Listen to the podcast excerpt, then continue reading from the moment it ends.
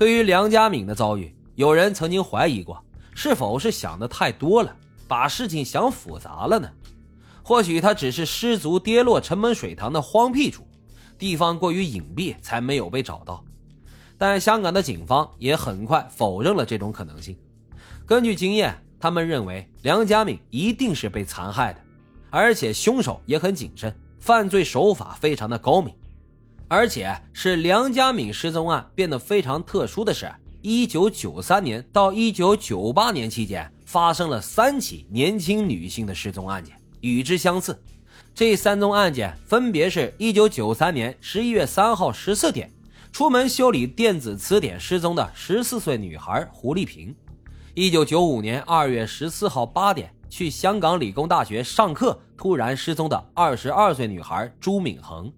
一九九八年五月十一号十八点五十二分，在田湾餐厅门口等待朋友失踪的十八岁女孩张颖玉。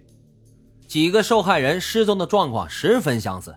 警方内部对这一连串的失踪案也非常重视，曾经动员了庞大的资源去搜索上述失踪的女孩，但一直都没有找到蛛丝马迹。那么话又说回来了，梁家敏的失踪和王晶到底有没有什么关系呢？还真有记者啊去采访他了，不过王晶的回答比较令人失望。原来啊，虽然梁家敏在他的公司里面工作。但由于公司的人太多了，王晶呢并不记得自己曾经见过他。至于他失踪的事情，王晶也表示，当时曾尽力协助警方，该做的都已经做了，也登过寻人启事，但最终呢都没有任何的线索。他本人对于托梦附体这件事情表示，确实是诡异玄妙，但没有科学依据，不大认可，觉得即便是梁家敏真的托梦，也应该给自己的父母。或者是亲人托梦啊，不应该托梦给陌生人才对。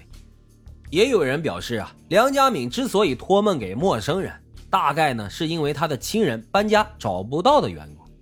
但临床心理学家给出了科学的解释：托梦这种行为啊，实际上是一种潜意识。做梦的人可能无意间看到了梁家敏的信息，留下了深刻的印象，才会出现托梦这种现象。最终啊，在毫无结果的情况下，警方再一次传唤了与该案有关的所有人，录下了最后一次口供。在与之前的口供对比毫无出入之后，只能向法院申请从法律意义上判定失踪的梁家敏已经死亡。此次事件之后，也曾出现了各种所谓的灵媒，还有节目组对梁家敏进行消费，以博取关注。节目组反反复复采访了梁家敏的家人，以获得更高的收视率，但最后呢，却都不了了之。这无疑是加重了对梁家敏家人的伤害。我相信啊，仍然还有很多人想知道，一九九四年的夏天，梁家敏到底遭遇了什么？这生不见人，死不见尸，连给人纪念的坟墓都不能立，这一切对于梁家敏的亲人来说是何其痛苦！在梁家敏失踪后的某一年夏天，他的朋友小华回家吃饭，竟然坐着的时候打起了盹儿。小华说他做梦了，在梦里梁家敏笑着向他走来，一切是那么的亲切和自然，仿佛一切都没有发生。